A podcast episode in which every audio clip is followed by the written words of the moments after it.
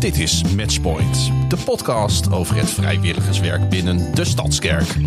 Iedere aflevering staat er een onderdeel centraal en geven we een uniek kijkje achter de schermen.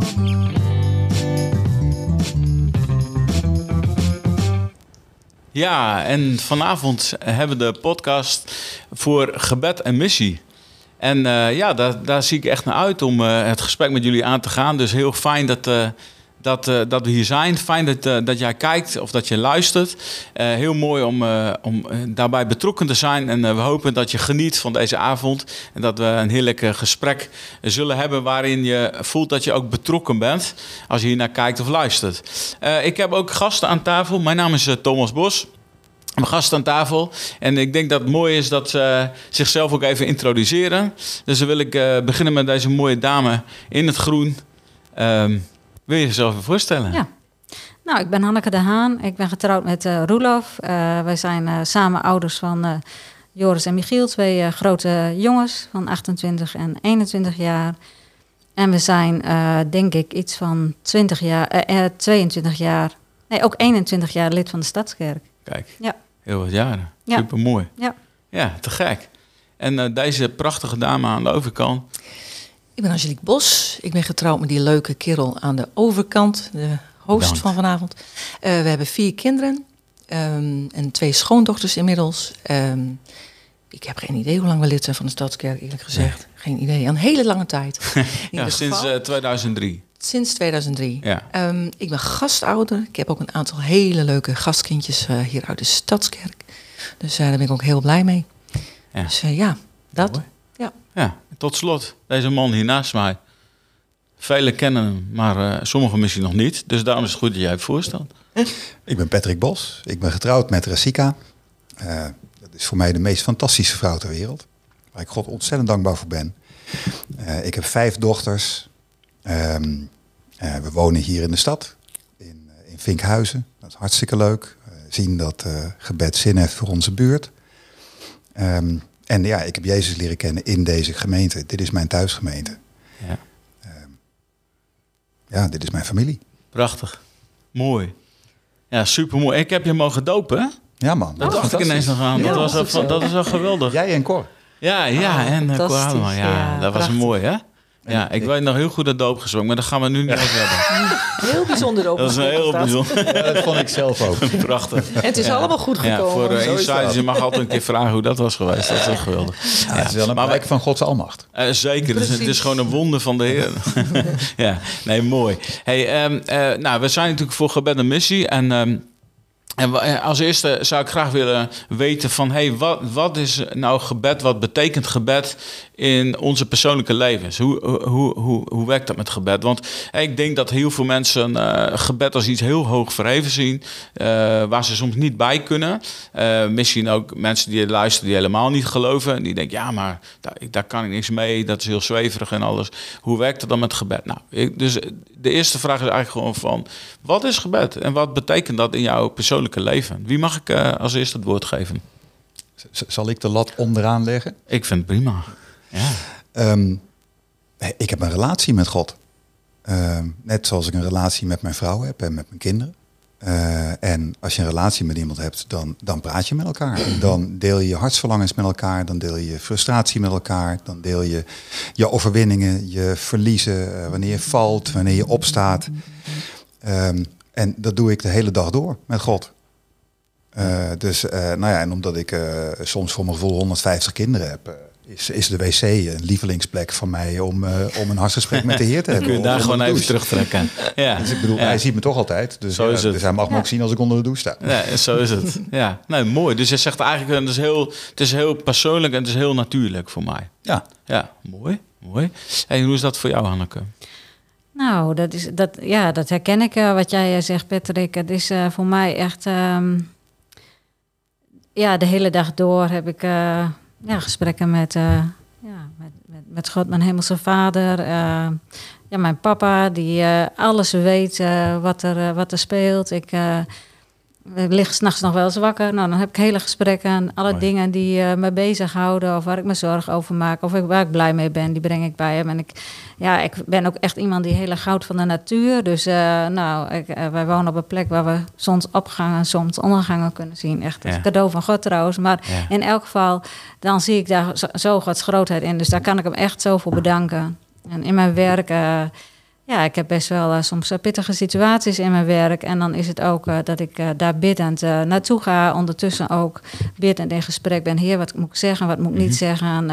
Help me. Of als Roelof bijvoorbeeld een pittig gesprek heeft en ik weet dat, dan ben ik ondertussen aan het bidden.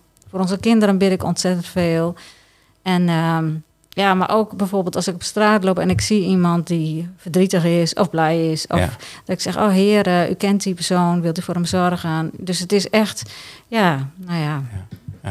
Hij is altijd bij me. Dus het is niet een soort formule, zeg maar. Het is niet zo dat je per se je handen moet vouwen in een soort devotionele houding. Nee. En dan God zoeken. Hè? Want dat is wat soms mensen denken, dat het op die manier moet. Zo heb ik het wel geleerd. Zo thuis aan tafel. Okay.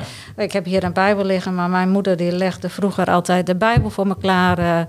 Ook als ik later thuis was of eerder. En 's morgens handen vouwen, een Bijbeltje lezen. Ja. En ik ben er echt wel vanuit een traditie. Was ook goed, maar ook wel vanuit zo hoort het. En het is echt een verschil geworden in zo mag het zijn. Of mooi, zo. Mooi. Ja. Dus de traditie is eigenlijk gevormd tot een meer levende relatie. Ja, levende relatie heb ik met Jezus gekregen. En dat geweldig, is geweldig. Mooi. En dus ook in dat gebedsleven. Hè? Want dat kan soms achterblijven. Zeggen mensen, ik ben tot levend geloof gekomen. Oké, maar wat betekent dat dan? Ja. Dus, maar dat is mooi om te horen. En Hans, hoe is dat voor jou? Ik mag Hans zeggen. Sorry. Ja, dat mag iedereen wel. Dat doet iedereen ook. Okay.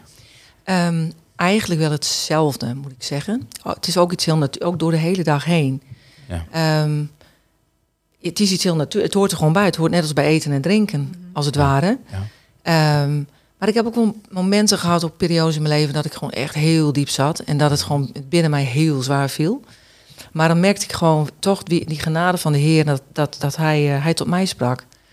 En dan voelde ik hem zo ontzettend dichtbij. Dus dat vind ik wel heel bijzonder en heel liefdevol. Daaruit spreekt ook relatie. En dat kwam eigenlijk alleen maar van hem soms. Dat ik kon het gewoon niet. Ik zei soms alleen maar papa of Heer. Ja. Ik weet het niet. En dan sprak hij toch tot mij. En dan voelde ik gewoon dat hij er was. Dus dat is gewoon zo liefdevol. Ja. En daarin heb ik ook heel veel geleerd. Van dat het zo intiem en zo relationeel is.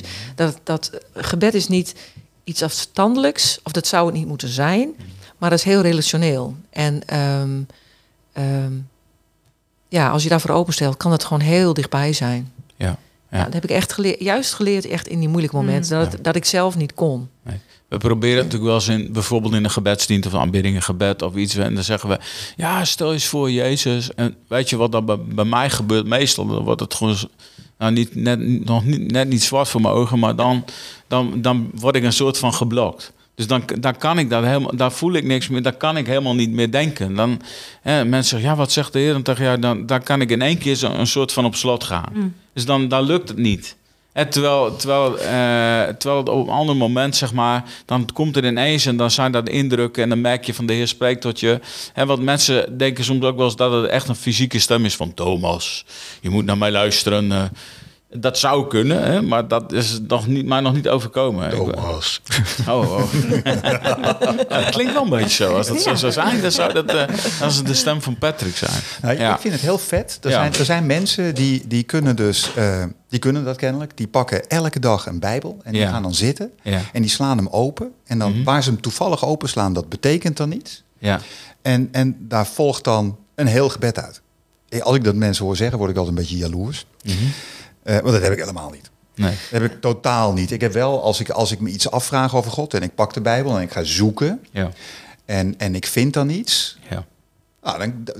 Vanuit dat perspectief kan ik wel bidden. En als ik weg ben, bijvoorbeeld in Sri Lanka en ik ben daar alleen, dan heb ik een zee van tijd. Dus dan sta ik ochtends op en dan pak ik mijn fruit en dan pak ik mijn Bijbel en dan kan het ineens. Ja, dat is ineens anders, hè? Nou, waar ik zelf wel eens jaloers op ben, is ik heb een geestelijke oma Loermans, ze is al heel lang bij de Heer. Was een Indisch vrouwtje en die had voor haar bed uitgesleten plekken. van haar knieën. En ze woonde in Paddepoel en ze stond echt serieus bekend uit het als het bidvrouwtje. Zat ze op een plekje in de Hema, in een koffiehoek. En mensen kwamen op haar af. Ze zat er met een kopje koffie. Ze werd soms verguisd. Maar ze heeft heel veel mensen tot de Heer geleid. En ze had zo'n bijzonder gebedsleven. Ja. Wij kwamen ook, als wij daar kwamen, hele jeugdgroepen kwamen daar langs.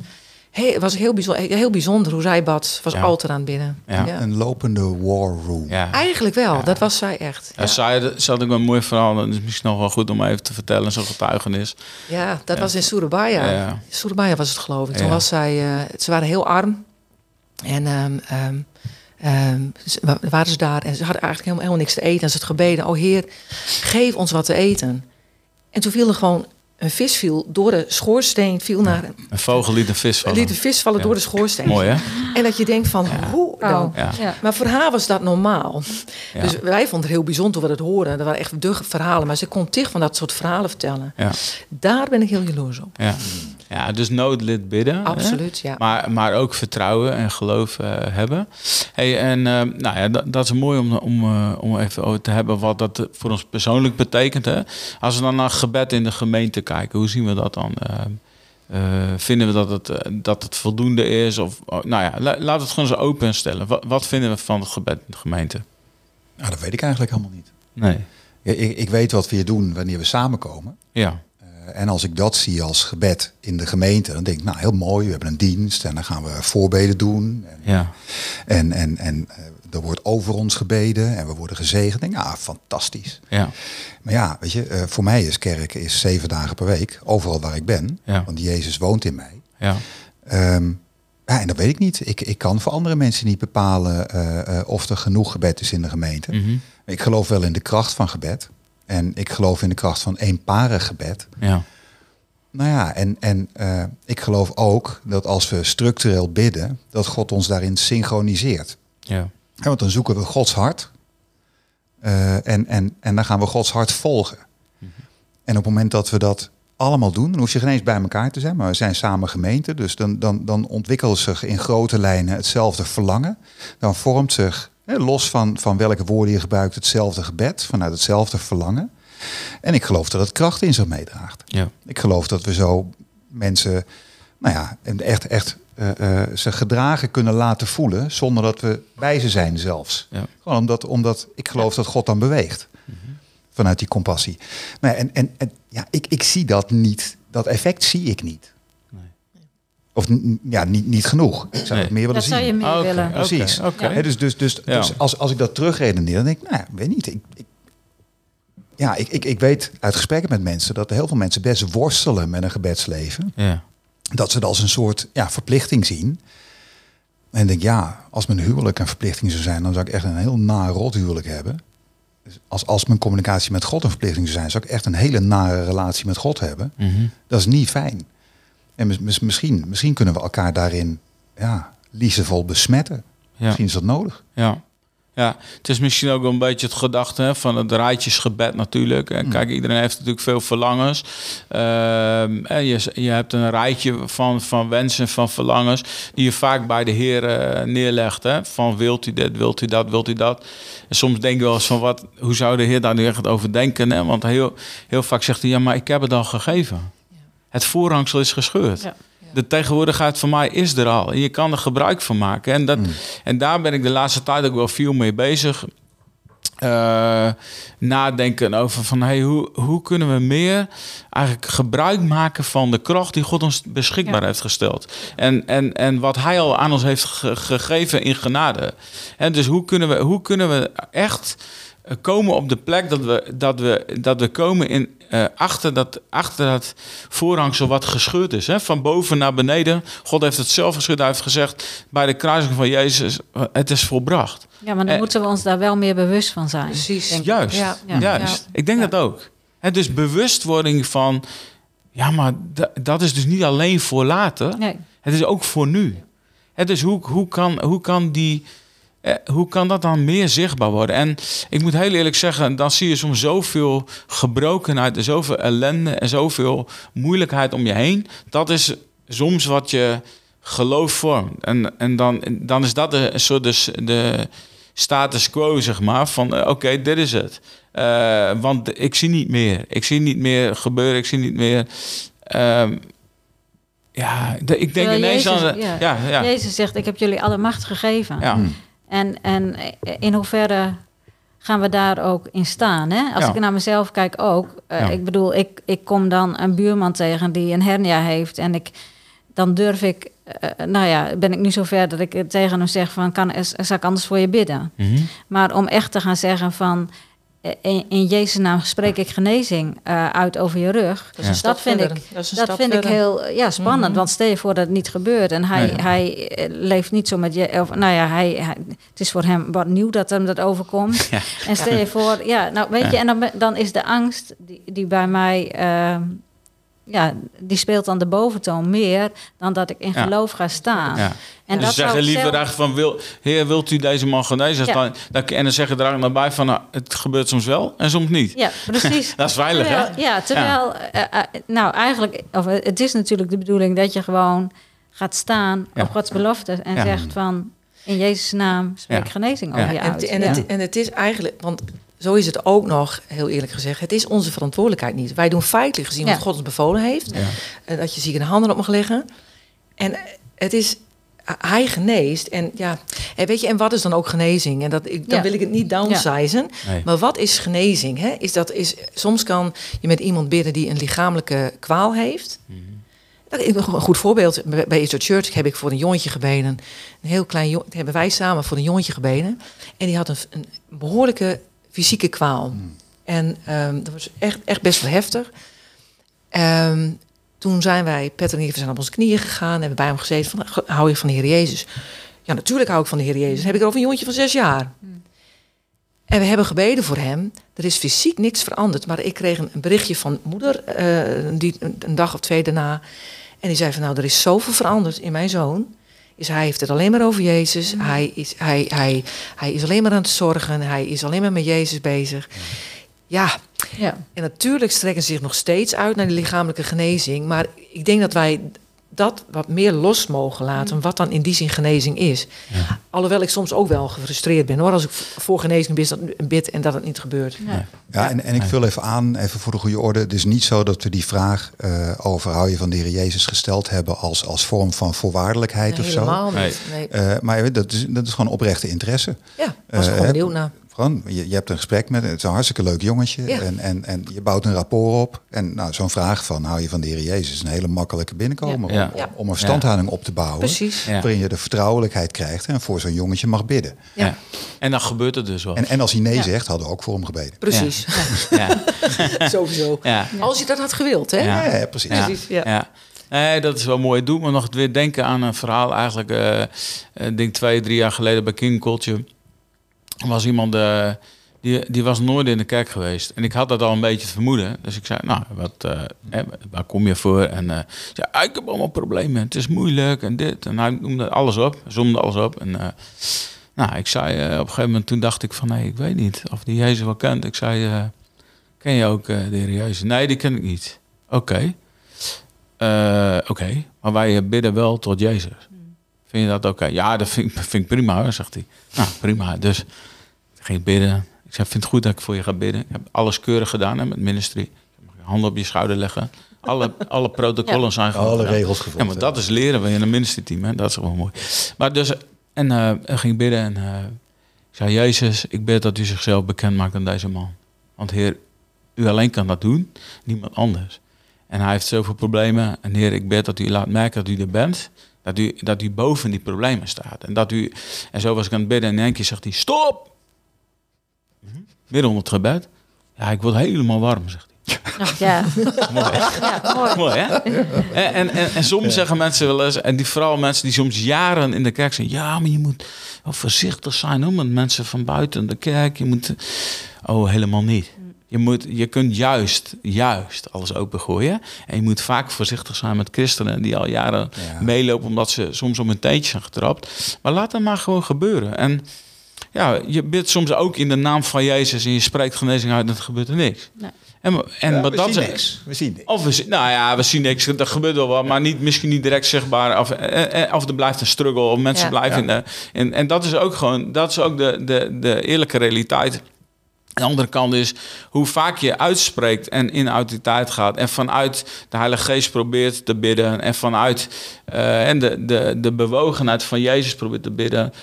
Dan zie je ook meer dat het gebeurt. En dat mensen geraakt worden. En dat mensen genezen worden. Of ja, lichamelijk zelfs vermindering van kwalen hebben. Ja, dat is gewoon echt prachtig. Dus in die zin is het een hele mooie plek.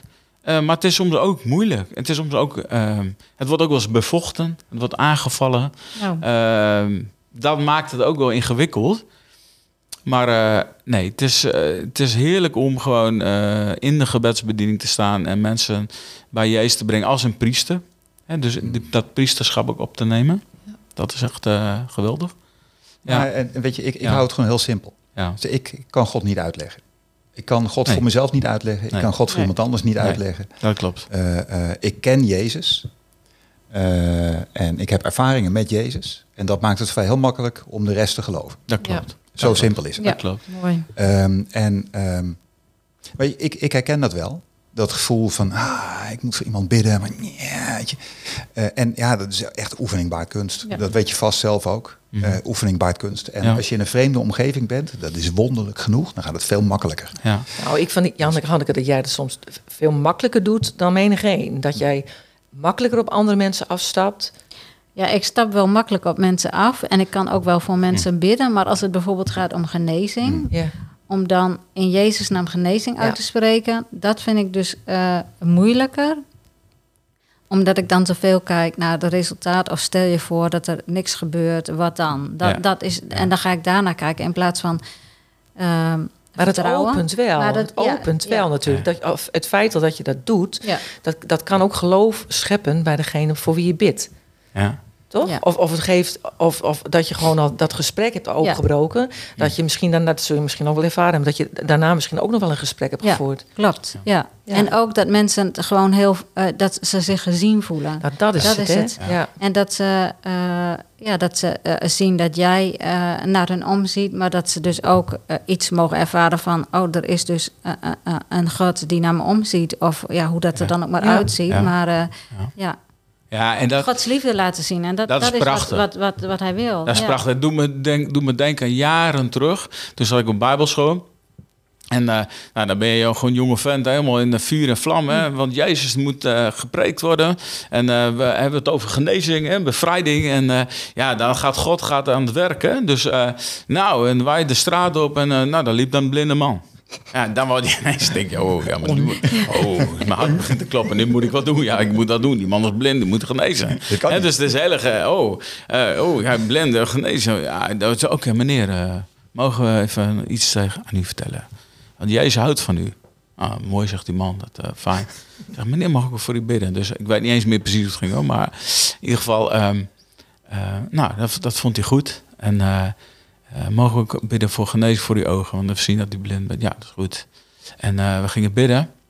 En prachtig mooi. In geloof. Dat de ogen open gaan. Gebeurde niet. Weet je wat gebeurde? De man huilde. Mm. En zei, ik vind het zo mooi. Yeah. Dat jullie durven om voor mijn genezing te bidden. Yeah. Dat je betrokken bent bij mij. Dat je mij ziet. Mm. Terwijl ik jullie niet kan zien. Yeah. Nou, dat heb ik altijd vastgehouden. Ja, mooi. Wat is dat mooi. En dan, soms durven niet uit te stappen. Maar het is zo mooi om uit te stappen. En daarin geloof en vertrouwen te hebben op dat God dan ook volgt. En dat God zijn werk gaat met ons. Ja, dat is prachtig. Ja, en inderdaad, God zijn werk. Ja. Dat is hem. Ja. Zonder allerlei bijbelcitaten uit een verband te rukken. Of mezelf toe te dichten. Dat als ik maar met een megafoon... luidkeels verkondigt dat iemand genezen is. Weet je, kijk, nogmaals, ik kan God niet uitleggen. Nee. Ik heb wel de ervaring dat als ik even mijn mond hou en luister... Ja, je weet het. Kan je dat? Ja, tijdens het midden weet je dat heel goed. God verhoort gebeden. Rassica lastig nu helemaal. Ja, dat denk ik ook. Maar als ik even mijn mond hou... En het is helemaal niet lang, maar gewoon een paar seconden. Dan heeft God kennelijk de ruimte om me iets te geven. Ja. En het gebed dat dan uit mijn mond komt... Dat kan echt heel iets anders zijn dan wat ik zou bedenken. Ja. En ik heb regelmatig, als ik mezelf hoor bidden, dat ik denk, heb ik dit gezegd? Hoe krijg ik dit mijn mond uit? Maar dat gebeurt wel. En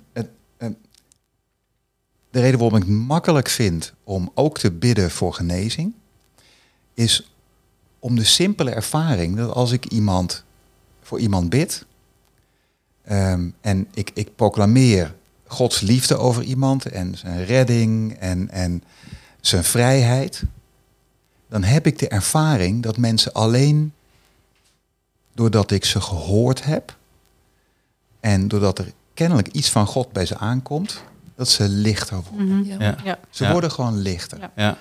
En weet je, dat kan je afdoen met allerlei flauwe psychologische blabla. Ja. Nou ja, weet je, die komt ook van God. Dus ik vind het allemaal super. Ja. Dat werkt. Ja. En ik heb gelukkig ook de ervaring dat bidden voor genezing, proclameren van genezing, dat werkt ook wel. Nou, maar dat werkt ook wel. Kijk, ik weet nog, jaren geleden, en toen waren we een keer bij een Holy Spirit Night, weet je nog? Ja. En toen, wat daar nog vooraf ging, was eigenlijk het volgende. Die Holy Spirit Night was ook, ik weet niet eens meer, volgens mij was Battle of iets was er. En wij gingen naar Amsterdam en we zeiden, hey, dat is echt tof, we willen daarheen. En dan bidding, lekker genieten. Maar het probleem was dat ik steeds meer last van mijn knie kreeg. Mm. En dat gaat, en mijn knieën, dat, nou goed, heel verhaal met operatie en alles geweest in het verleden. Maar, dat was zo erg dat ik zei tegen Angelique van, ik kan eigenlijk, we zouden een keer een rondje lopen. Ik kon eerst bij de buren komen, zo'n pijn had ik aan mijn knie. Het ging gewoon echt niet meer goed. En ik zei, man Angelique, ik moet eigenlijk maar gewoon toch maar weer naar het ziekenhuis. Maar daar moet allemaal gekke dingen gebeuren. En benen doorzagen en weer opnieuw opzetten. En dat is nog steeds hetgene wat ze dan voor ogen hebben. En dan ben je gewoon een jaar in de kooiconstructie of weet ik veel wat. Ik dacht, dat zie ik echt totaal niet zitten. Dan maar liever iets mank of iets minder comfortabel door het leven. Als het maar gewoon houdbaar is en als ik maar gewoon kan functioneren.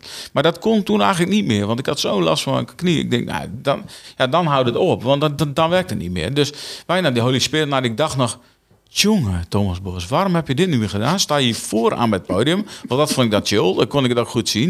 Ik dacht, je had beter op de tribune kunnen zitten. Had je nog even kunnen zitten, nu moet je de hele tijd staan. Of tussen de mensen zitten op de grond terwijl iedereen staat. Dat kan niet. Maar jij stond achter mij.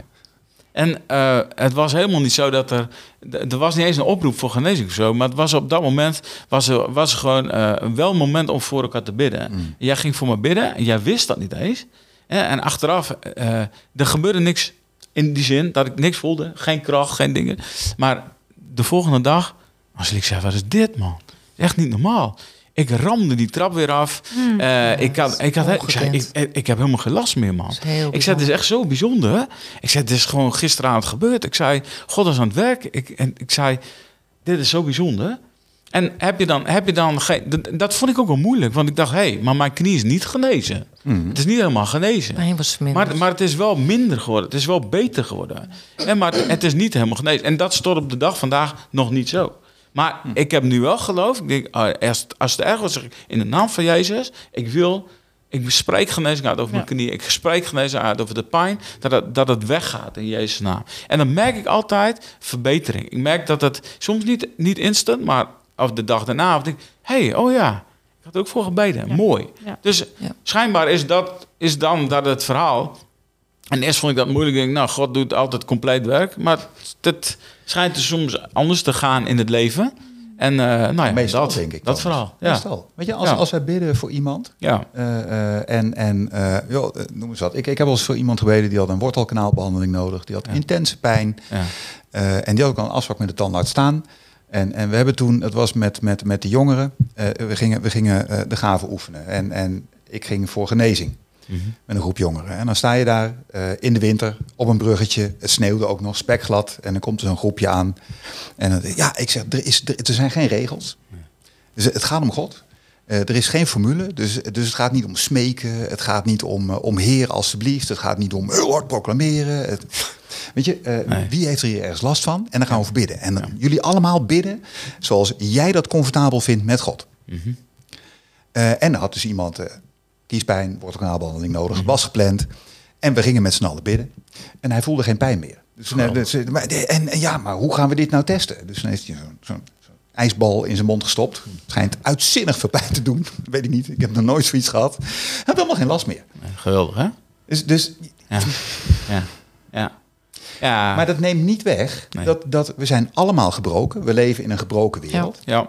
We zijn imperfect. Ja. Dus terwijl zijn kiespijn weg was... Ja. Ja, je zegt, de Heer doet altijd compleet werk. Nou, dat weet ik niet, want de rest van die gebrokenheid is er gewoon nog. Ja.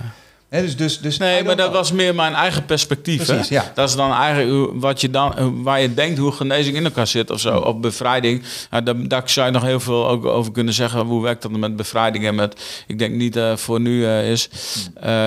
Maar ja, de Heer weet precies wat hij doet. En dat is zo mooi als we daar gewoon in gaan bewegen. En dan maak je gewoon wonderen mee. En dan merk je dat God... nieuwe dingen doet, dat die mensen raakt, die mensen op de voeten zet, mensen een nieuw perspectief krijgen, geloof, vertrouwen, zeggen van hey, hier kan ik mee verder. Ja. En dat is een eigen bruggetje wat ik graag wil maken. Ik denk dat gebed ook iets brengt van oké, we moeten ook wat doen in de wereld. We moeten klinkt dan een beetje als een dwang, maar ergens en misschien is dat ook wel, maar ik zou het nog even over kunnen hebben. Kijk, gerechtigheid en missie. En wat is gebed en missie? En daarvoor zitten we hier. En hoe zie jij dat, Hanneke? Wat denk jij, hoe zie jij missie? Ja, om daar direct een antwoord op te geven, een goed antwoord op te geven, dat vind ik best wel lastig. Ja... Wij zijn natuurlijk geroepen om Gods liefde door te geven. Om zijn licht te laten zien. Om ook te vertellen dat Jezus onze verlosser is. En dat wij zijn offer aan mogen nemen. En als we dat niet doen, ja, dat we dan ook ons leven niet meer met hem hebben, zeg maar. Ik weet niet hoe ik dat goed moet zeggen. Mm-hmm. Dus ik denk ook... ik denk ook vaak aan mijn buren. Wij wonen nog niet zo lang in de straat. Maar dat ik denk, het kan toch niet zo zijn dat er straks een van onze buren sterft. En dat wij als christenen naast hen gewoond hebben. En hun nooit over Jezus verteld hebben. Nee. Dus dat vind ik ook... dat we anderen over Jezus moeten... Dat vind ik ook een missie. En dat we als kerk... ieder persoonlijk heeft die missie, denk ik. Ja. Maar dan moet je daar zelf ook wel eerst van doordrongen zijn, denk ik. Ja. En ook jezelf, je eigen angst... of hoe mensen dan naar je kijken overboord gooien. Want ik ben ook wel een beetje een pleaser soms. En dan denk ik van, ze moeten me ook wel leuk vinden. En als ik dan direct heel... als je niet in Jezus gelooft, dan dit of dat. Dat kan natuurlijk ook niet. Nee. Maar ik wil wel... Nou, de hel. Maar... Ja. Ja, dus ik vind, dat vind ik wel belangrijk om... Dat is voor mij ook een missie om daarin te... Ja. Ja, dus missie, en dat zeg je eigenlijk, dat zit hem echt in de boodschap hè, van het evangelie. Ja. Dat mensen Jezus aannemen, dat ze tot geloof komen, tot bekering komen en wedergeboorte ervaren. En dat is missie. En als we het hebben over missie en gerechtigheid, gerechtigheidsdaden doen. Hè. Jezus zegt van, als mensen een honger hebben, geef ze een brood of geef ze een jas als ze niet gekleed worden. Hè. Ja. Want dan heb je het voor mijn broeders gedaan, je hebt het voor mij gedaan, zegt hij. Hoe zien we dat als we daar naartoe gaan? Hoe zie jij dat, Angelique? Ja, dat heeft dat hele praktische, dat heeft mijn hart eigenlijk wel heel erg. Ja. En dat is eigenlijk een beetje, dat had ik eigenlijk altijd wel een beetje. Hey, ik heb een buurman naast me wonen, of 2 deuren verder, en die is een vrouw verloren en die kan nog een ei koken. Nou, daar breng je eigenlijk wel 2 keer in de week gewoon wat eten heen. Dat is heel praktisch. Maar het is nog meer aangewakkerd in de heftige coronatijd. Toen konden de mensen van de voedselbank konden niet meer hun boodschappen daar zelf weghalen. Toen moesten die rondgebracht worden. Nou, ook een groot aantal VBG'ers die gingen toen met een autootje... Gingen ze Stadskerkers. Anders wordt Dennis bij. Oh, sorry Dennis, spijt me heel erg. Maar die gingen dan de tassen ophalen en kregen dan een lijstje met adressen door om ze langs te brengen. Nou, een van mijn zoons die had zich daar ook voor opgegeven... Maar ik had hem gevraagd of hij kon een keer niet, of weet ik veel. Ik ben toen een keer met hem meegereden, tassen opgehaald en dus bij de mensen afgeleverd. Dus ik was het in Vinkhuizen en Paddepoel. En ik trappetjes omhoog, tasje afgeleverd. En ik een paar keer kwam ik weer terug, zat ik met schaamte in de auto. Van hoe verkeerd beeld ik had van mensen die voedsel kregen vanuit de voedselbank. Ik had een beeld, dat zijn mensen die willen niet werken. Nou chargeer ik het heel erg. Maar dat kwam het wel uiteindelijk wel een beetje om niet. Die willen niet werken. Of die hebben, weet ik veel, criminaliteit. Of weet ik veel. Maar het gros van de mensen, die hebben gewoon stomme pech gehad. Ja. Stomme pech. En zo verschrikkelijk veel schaamte. En dan zet je daar een tasje neer. Je doet die 2 stappen achteruit. Maar mensen durven niet eens aan te kijken. Ja. Ik vond het zo verschrikkelijk. En toen, ik heb ook echt vergeving moeten vragen. Echt aan de Heer, van Heer, vergeef me daarvan. Want dit is gewoon echt niet goed. Dus daarbij is ook wel een beetje bij mij iets geboren van... wat ik belangrijk vind, mensen hun waardigheid teruggeven. En toen dat gebeurde, toen moest ik ook denken aan een periode... dat was echt een aantal jaren terug, toen onze kinderen op de basisschool zaten. Thomas raakte op een gegeven moment zijn baan kwijt. Ik werd ziek. Het ging financieel heel snel van ons af. We waren zelf niet afhankelijk van de voedselbank... maar wel afhankelijk van giften. Van mensen die ons genadig waren... Ja. Een wasmachine die stuk was en een kring die daarin voorzag. Maar ook, ik zat op een gegeven moment ook bij de directeur van de basisschool. En met schaamte van, joh, ik wil heel graag dat mijn kinderen meegaan op schoolreis. Maar ik kan het niet betalen. Nee. Dus daar moest ik toen weer aan terugdenken. En ik voelde me toen zo onwaardig. En daarbij is bij mij wel iets geboren. Wat ik heel belangrijk vind, is dat in armoede, in pech... en misschien ook wel in stomme beslissingen die je hebt genomen... en weet ik veel, verslaving of scheiding of wat dan ook... geef mensen hun waardigheid terug. En ik denk ook dat Jezus dat wil. Dat wij mensen zien wat ze waard zijn. En dat is misschien niet de buitenkant, maar dat is de binnenkant. En dat, kijk, dat wil Jezus natuurlijk doen. Maar wat mijn hart en mijn droom is om... door eerst in de buitenkant waardigheid te geven. Dus te voorzien in voedsel en weet ik veel, in kleding, in allemaal dat soort dingen. En dat zo, dat er misschien een opening komt, dat Jezus er doorheen kan spreken. Mm-hmm. En ik ben een beetje van het team bid en werkt. Mm. Ik vind het is heel belangrijk om te bidden. We kunnen heel veel op de knieën liggen en dat is ook super belangrijk. Maar het is ook belangrijk om wat te doen. Mm. Dus dat zie ik echt als... als zoals ik jou ken, is dit niet hoe je het bedacht hebt. Nee. Maar dit is hoe je ervaart dat het werkt. Precies. Mm. Ja. Ja. Hè, dus het is geen agenda die je van tevoren hebt. Nee. Je wil gewoon graag. Ja. Hè, waartoe Jezus ons roept. Ja. Omzien naar je naaste. Ja. Omdat het is ook een soort koninkrijksplicht, zeg maar. Ja, absoluut. Bouwen aan Gods koninkrijk. Nou, hoe doen we dat? Dichtbij is het makkelijkst natuurlijk. Ja. En we hebben de ervaring dat op het moment dat je uitdeelt... dat is zo raar voor mensen, als je dat zonder voorwaarden doet... Ja. Dat er vertrouwen en ruimte ontstaat. Precies. En dan hoeven wij geen eens iets te zeggen, nee. maar God werkt daar doorheen. Dat is het getuigenis, hè? Precies. Ja, en dan hoef je ook niet, dat is ook makkelijker dan dat je naar de buren toestapt en een verhaaltje over Jezus vertelt. Ja. Dan kun je beter inderdaad met dat bordje eten aankomen of een boodschap doen. Of, en wat heel cool is, want je kan zeg maar, ik ben nu, wat is het, 12 jaar? Ken ik Jezus? Gokje? 11, 12 jaar. Ja, klopt. En dus ik ben heel lang ben ik niet bepaald into Jezus geweest, zeg maar. Nee. Ik weet dat er ook meer dan genoeg mensen zijn die Jezus absoluut niet kennen, die dit soort dingen doen. Mm-hmm. Dus je zou kunnen zeggen, ja, daar heb ik Jezus niet voor nodig. Dus ik een veel gehoord mantra onder mensen die Jezus niet kennen, ik heb Jezus daar niet voor nodig. Nou ja, beste vriend, ik geloof.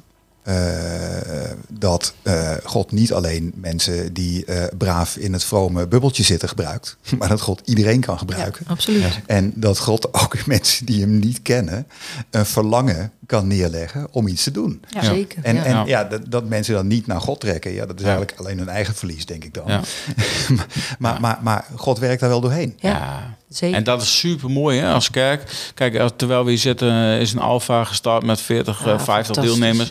Hoe geweldig is dat? En iedere keer weer. Hè? Dus mooi. Mensen komen daarop af. Heel veel mensen kennen God gewoon niet. En die zijn op zoek naar zingeving in het leven. Mm. Willen meer weten van het bovennatuurlijke.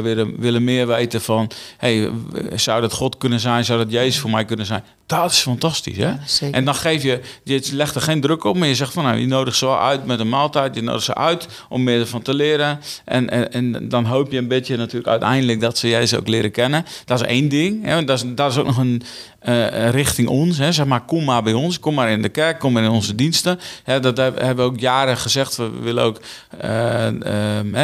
een plek zijn waar die bekend is, waar mensen hier kunnen komen. Dat doen we natuurlijk met kerst ook. Het is nog heel erg... gericht op van kom maar bij ons. Hè. Wij verzorgen het programma en jullie kunnen komen. Nou, ik denk dat we daar heel goed in zijn. Ja. Wat mijn verlangen is, dat we ook leren om uit te gaan. Ja. En dat we nog meer naar buiten toe gericht gaan worden. Dat we projecten gaan starten. Dat we van betekenis gaan zijn in de stad. Dat we misschien een gemeente Groningen kunnen ondersteunen. Op het gebied van armoede. Of dat we... En dat is echt een verlangen voor mij. En dat is ook zoeken. Van hoe doe je dat goed? Ja. Wat voor mensen hebben we daarvoor nodig? Ik denk dat we nu als gemeente... als we het hebben over Gebed en Missie... wel een beetje in die fase zitten. Ja. Angelique en ik zijn nu aan het brainstormen. We hebben daar al een aantal mensen in betrokken. Maar we willen het nog wat breder gaan maken. Om te zeggen van nee, in die meiweek, die we kennen als de meiweek... is de week van evangelisatie en gerechtigheid. Nou, wat we daar willen is sowieso op de zaterdag... de Saturday in agenda 4 mei, een minimadag. Ja. En ik weet niet of we het zo gaan noemen... maar in ieder geval een dag waar je echt gaat geven... Waar we als gemeente gaan geven. Waar we iets gaan geven aan mensen. Ja. En waar we niet direct zeggen, kom maar binnen. En zoals we hebben natuurlijk wel eerder een open huis gehad. Ja. Kom maar binnen in ons huis. En wij poppen er Jezus in. U vraagt en wij antwoorden. Maar meer in de zin van... nee, we willen die gevende houding hebben. We willen gewoon geven. We willen geven. Ja, kijk, en daarin ook wel de aspecten van een kappersbeurt. Dat was natuurlijk ook al. Maar dat is ook geven. Dat is ook geven. Ja. Maar niet... niet inderdaad, kom hier. Nee. Maar bijvoorbeeld ook dan aan het eind van zo'n dag... dat is de vorm, dat is allemaal heel robuust. Ja. Dat moet allemaal nog gefine-tuned worden. Ja. Maar dat mensen dan ook een tas met boodschappen meekrijgen. Ja. Bijvoorbeeld. Een soort goodie bag. Maar wat ook echt onze droom is... wat we sowieso die dag willen gaan doen... is dat we een maaltijd gaan verzorgen. En dan gewoon echt... het zijn altijd wel goede maaltijden... maar gewoon echt een lekkere maaltijd... voorzien dat mensen daarop in kunnen schrijven. Dat is ook nog kijken hoe we dat allemaal gaan doen. Maar dat het een soort van pilot zal zijn... maar dat het elke maand zal zijn. Dat elke maand... En dan heb ik het niet alleen over mensen uit de wijk... maar misschien ook mensen uit de gemeente. En van jong tot oud. Als mensen zin hebben contact... een maaltijd. Ja. Die eenzaam zijn en die zeggen, hey, ik heb een gesprek nodig. Hè? Dat leren we dus ook wel weer van de buurman. Ja. Omdat je dat bordje eten breekt, zei die buurman van... jij kan nog beter vertellen. Nou, bij ons in het wijkcentrum, dus elke donderdag... wordt er voorzien in een maaltijd. En dan heb je een strippenkaart en betaal je €5 per maaltijd. Dan krijg je een soepje, een hoofdmaaltijd en een toetje. En dan komen mensen uit de wijk... dit zijn wel veelal ouderen... maar die echt eenzaam zijn, die komen dan op die plek van ontmoeting, van maaltijd. Maar die schrijven zich daar dan ook weer in voor een cursus schilderen. Ja, of mooi, dan ontstaat wordt het zo'n richtingaanwijzer als het ware. Ja, precies. Dus wij hebben eigenlijk gezegd, als je zo'n dag doet... want het is natuurlijk heel vaak een pop-up... en zeggen, we moeten vaker in het jaar... Nee, dat kan niet, dat is te veel een organisatie... maar wat je wel zou kunnen doen... is dat je zegt, we blijven initiatieven behouden... waar we gewoon iets... waar we wat mee gaan doen. Dat was natuurlijk ook met klussen in de wijk... en dat is ook best wel goed gegaan... er zijn mooie dingen gebeurd... mensen geholpen met klussen... maar uiteindelijk, na 2-3 maanden... dooft het uit. Ja. Dat is een enkeling die gezegd heeft... ik ben trouw, ik blijf bij die vrouw komen om die tuin te doen. Maar dat langer dan een jaar heeft dat niet geduurd. En kijk, en dat zijn van die dingen... daar zou het zo mooi zijn als we daar een soort van... systematiek in kunnen ontwikkelen. Een plan van op kunnen zetten. Dus als jij zegt van... nee, maar dat lijkt me nou zo mooi... Thomas en Angelique. En Patrick wilde sowieso ook in betrokken zijn. Yes. Daar hebben we het over gehad. Misschien Hanneke ook wel, maar daar hebben we het nog niet over gehad. Ja, maar nee, als je zegt van ik wil daar meer over weten, meld je dan even bij Angelique over deze dag. Zeg nou, dat is ook mijn hart. Ik wil daarin meewerken. Dat is dan even de oproep waar ik dan dankbaar gebruik van maak op dit moment. Maar het zou zo. Maar wat ik daar ook nog even uit wil lichten is dat ik ook dingen die dan je deelt wat met mensen. Toen vertelde ook iemand die zit in het onderwijs van wat nou als ik dan met een groepje ga zitten van mensen voor studieadvies. Ja. Heel veel kinderen uit deze wijk die denken hebben een low self-esteem. Die denken, oh, dat kan ik toch niet. Ja. En worden al snel naar een bepaalde school gestuurd, terwijl ze veel meer kunnen. Dus die persoon had gezegd van nou, wat als ik daar ga zitten? Ja. Maar ook op een dag, daar kijk ik jou van aan, Hanneke. Dus dat daar gewoon een groepje mensen gewoon beschikbaar is voor een gesprek. Ja. Gewoon mensen die gewoon beschikbaar zijn. Die zitten daar gewoon van... heb je behoefte aan een praatje, dan noem ik maar iets of zo. Ja. Maar gewoon dat soort... Soms klinkt heel basic, maar zo belangrijk. Ja. Nou, dat soort ideeën. Ja, ja. En we hebben dan dus niet van tevoren een soort van selectiecommissie... die kijkt of mensen wel arm genoeg zijn of gebroken genoeg zijn. Nee. We zetten dit op en we vertrouwen erop... het grootste gedeelte van de mensen die komt... is mensen die ergens behoefte aan heeft. Dus die hebben behoefte aan contact, die zijn geïnteresseerd... of die hebben behoefte aan een maaltijd. Ja. Nee, dat klopt. En kom maar. Ja, nee, dat klopt. En dat is ook met de voedselbank, dan merken we dat ook. En dat als we dan een inzameling doen, en dan denk ik ook wel eens... oh ja, maar er zijn ook gemeenteleden die het gewoon ook moeilijk hebben. Precies. En dus hoe gaan we dan daarmee om? En dat is ook wel een beetje zoeken van wat is nou goed? En die kunnen we naar de voedselbank sturen. Maar ja, het zou ook tof zijn als we het zelf kunnen verzorgen. En dat we ze kunnen helpen. En dat hoor je hier heel dat hoor je echt vaak ook echt... dat er ook in de Stadskerk geschaamd is. Ja. Dat er echt mensen zijn, daar zie je niet aan. Die komen ook niet uit het milieu wat je zou denken van daar is de armoede. Nee. Maar waarvan ik weet van, die hebben er echt niet al te ruim. Nee. Maar weet je, laat ik het zo zeggen. En dit schuurt voor mij wel eens. Hè? Als je het over gebed en missie en waar het elkaar kruist hebt. Er zijn, als ik me niet vergis, in de wereld 1,5 of 1,7 miljard christenen. En dat is zeg maar, laten we gewoon even ballparken... een goede 25% van de wereldbevolking die zichzelf christen noemt. Dat zijn heel veel mensen. En het is ontegenzeggelijk zo dat de wereld nu een veiligere plek is dan 1000 jaar geleden. Ja. Het is ontegenzeggelijk zo dat er minder mensen in ellende sterven dan 1000 jaar geleden. Ja. En toch tegelijkertijd...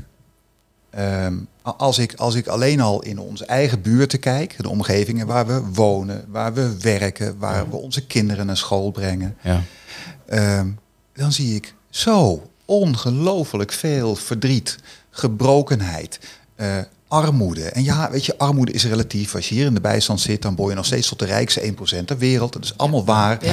Maar tegelijkertijd is dat ook fictief, want het leven is hier ook rete duur. Dus je bent gewoon nog steeds arm met een bijstandsuitkering. Ja. Ja. En je basisbestaan, en helemaal voor de kinderen die je hebt, dat is, gewoon om te janken. Ja. Ja. En dat is een cyclus van armoede die generaties doorwerkt. Ja. Ja. Maar weet je, dus, ik mis wel eens, als we dan met 1,5 of 1,7 miljard christenen zijn... Waar zie ik de vrucht daarvan? Ja. Ik wil meer vrucht zien. Ik wil naar meer vrucht. Ik wil af van de vrijblijvendheid. Ja. We mogen uitstappen. Nee, we zijn geroepen. We zijn geboden om uit te stappen. Ja. En dat bedoel ik niet met de Bijbel op straat zeggen... dat je naar de hel gaat als je niet bekeert tot de Heer Jezus. Mag je ook zeggen, oh, prima. Maar ik weet niet hoeveel mensen hier daarmee... misschien, maar dat zou kunnen. Dat zou kunnen. Als ik me niet vergis, dan ik heb wel eens iemand horen zeggen... dat die op die manier gered is. Ja, dat is allemaal hartstikke mooi. Ja, vind ik super. Maar niet per definitie. Maar goed, weet je, in de geschiedenis heeft kerk in de grootte, in de breedte... heeft ontzettend veel goeds gedaan. Dat vergeten we wel eens, door alle gebrokenheid heen. Ja. Door gewoon simpelweg zijn mouwen op te stropen. Ja. En ouderen te verzorgen. Ja. En kinderen te scholen. Ja.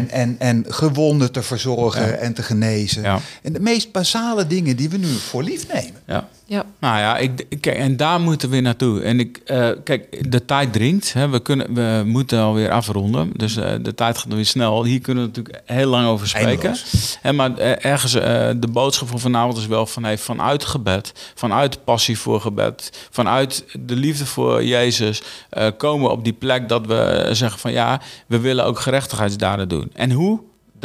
Daar moeten we over nadenken. En hoe we dat goed kunnen doen, moeten we over nadenken. En de andere kant is, en we moeten die gerechtigheidsdaden doen. En we moeten gewoon in beweging komen, zodat we ook weer meer gaan bidden. Zodat we ook de gebrokenheid zien. Ja. En dat we ook gaan bidden voor mensen. Want dan is dat een hele mooie wisselwerking. En ik denk dat dat iets is hoe het moet zijn. Nou, dat is visie, dat zijn gedachten, dat zijn nog niet de concrete stappen. Maar ik hoop ook inderdaad dat we daar naartoe kunnen dit komende jaar. Om dat gewoon te verwezenlijken. En daar echt een hele mooie nieuwe stap in kunnen maken. Ik zeg niet dat al niet gebeurde. En dat niet op klein niveau gebeurt. Maar ik hoop ook echt collectief als gemeente dat we daar naartoe kunnen. Betekent dat we aan het einde zijn gekomen van dit gesprek. Nou, ik dank jullie ongelooflijk. Ik vond het echt heel fijn om daar zo met jullie over te spreken. En ik hoop dat jij er ook van hebt genoten. En dat jij geïnspireerd bent om meer met gebed te doen. Of dat je geïnspireerd bent om meer met missie te gaan doen. Daarbij betrokken te zijn. Als dat zo is, dan kun je altijd naar de Matchpoint website. En daar kun je ook vacatures vinden. Daar kun je ook betrokken raken. Maar je mag natuurlijk altijd iemand van ons aanschieten. Dat is soms ook nog wat makkelijker. Dus we lopen altijd wel rond op zondag ergens. Dus laat het vooral niet voorbij gaan. En schiet iemand van ons aan. En laten we gewoon het gesprek daar eens even over openen. Zeg van, hey, hoe kan ik meer doen met gebed? Hoe kan ik meer doen met missie? Ik wil eigenlijk nog vragen aan jou, Angelique, of jij wilt afsluiten met gebed. Yes. En dan gaan we deze uitzending zo beëindigen. Mag ik nog één bal schieten? Nog één voordat jij het gebed afsluit? Ja. Jij daar. Jij die kijkt. Jij die luistert. Jezus houdt van je. Ja. Hij heeft voor jou specifiek geleden. Is hij gestorven. Weer opgestaan uit de dood. Hij heeft over jou specifiek zijn geest uitgestort. Wees verschillig. Laat je raken. Bewogen zijn is geen afwijking, is geen weeffout. Je bent kwetsbaar gemaakt door God. Om bewogen te kunnen zijn op je naaste. Om te kunnen zien naar je naaste. Je gezin, je familie, maar ook de mensen daarbuiten. En je bent goed genoeg. Je hoeft geen sport om een ladder te bereiken voordat je uit kunt delen van God. Hij heeft je gemaakt om dat te doen. Dus laat de bewogenheid die je voelt je aanzetten tot daden. Ik daag je uit. God daagt je uit. Dit hebben we allemaal nodig. Pak je mat en loop. Eigenlijk maai het gras van mijn voeten weg. Oh, sorry. Eigenlijk kan ik daar alleen maar amen op zeggen. Maar ik wil gewoon nog even zegen uitspreken over ons allemaal. Dank u wel, Heer, voor dit gesprek wat we mochten hebben, Heer. We hebben allemaal een passie voor u. Heer, een passie voor uw evangelie, Heer, voor wat u voor ons heeft gedaan. Heer, maar we hebben een passie voor uw gemeente, Heer, voor de wereld. Heer, en ik bid gewoon, Heer, dat wat Patrick net zo mooi uitsprak, Heer, dat het zal landen, dat het ons zal raken. Heer, maar ook zoals we hier zitten, Heer, dat ook wij gewoon nog meer geïnspireerd zullen zijn om te bidden, om te bewegen, om uit te stappen op punten waar we het misschien soms wel heel erg moeilijk vinden. Heer, ik bid voor uw zegen, ook voor deze avond. In Jezus' naam. Amen. Amen. Amen. Amen. Amen.